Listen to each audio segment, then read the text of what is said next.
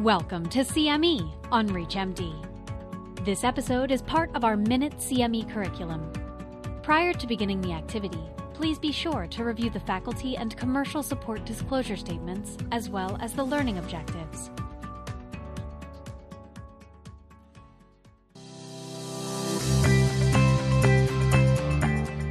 My name is Paolo Ascierto. I'm a medical oncologist and I'd like to discuss with you the data from uh, the keynote 054 about uh, the long-term quality of life analysis results.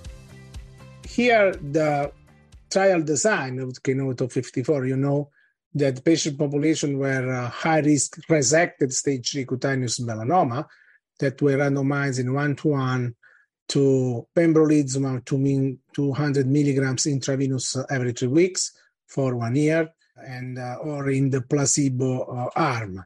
As you can see, the primary endpoint was relapse-free uh, survival, and uh, quality of life assessment was part of uh, the secondary uh, endpoints.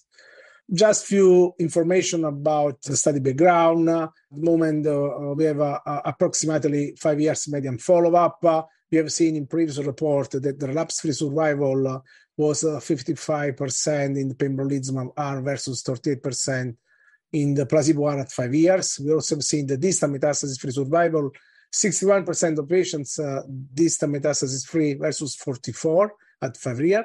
And so there was a clear evidence that relapse-free survival and distant metastasis-free survival was better in patients uh, who were treated with pembrolizumab. At the moment, we still don't have uh, overall survival data because are still immature. There was a previous report of uh, the quality of life analysis with no clinical relevant difference uh, between the, the, the, two group of patients treated with the pembrolizumab placebo. And the compliance to the, the questionnaire for the quality of life was 93% at baseline and about 70% post baseline.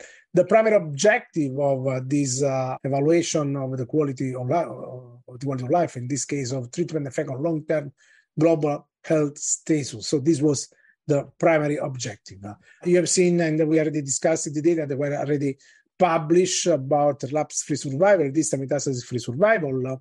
And here the, the, the results from this uh, analysis on the long-term quality of life. Uh, as you can see, there is no meaningful difference between the two arms, the placebo and uh, the pembro arm, in the, global health quality of life and also the physical uh, functioning and also looking the additional scales again no clinically meaningful different as is clear from this uh, graphic also looking the these two forest plot about uh, the distant metastasis status and uh, the immunorelated adverse event and the impact on the long-term quality of life. Uh, as you can see, looking the distant metastasis, uh, no significant difference between the treatment arms, even if uh, there is a, a trend uh, versus the deterioration. No?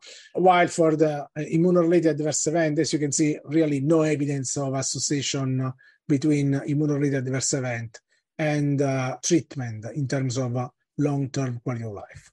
In conclusion, as you have seen from uh, the graphics, there is no relevant differences between the treatment arms in the long-term quality of life assessment. The occurrence of a distant metastasis was associated with a deterioration of the quality of life, but in the pembrolizumab arm, no evidence of impact of immune-related adverse event on the long-term quality of life. Thank you for your attention.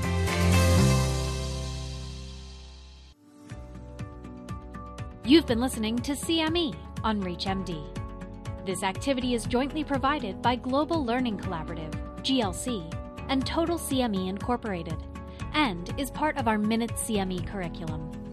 To receive your free CME credit or to download this activity, go to reachmd.com/cme.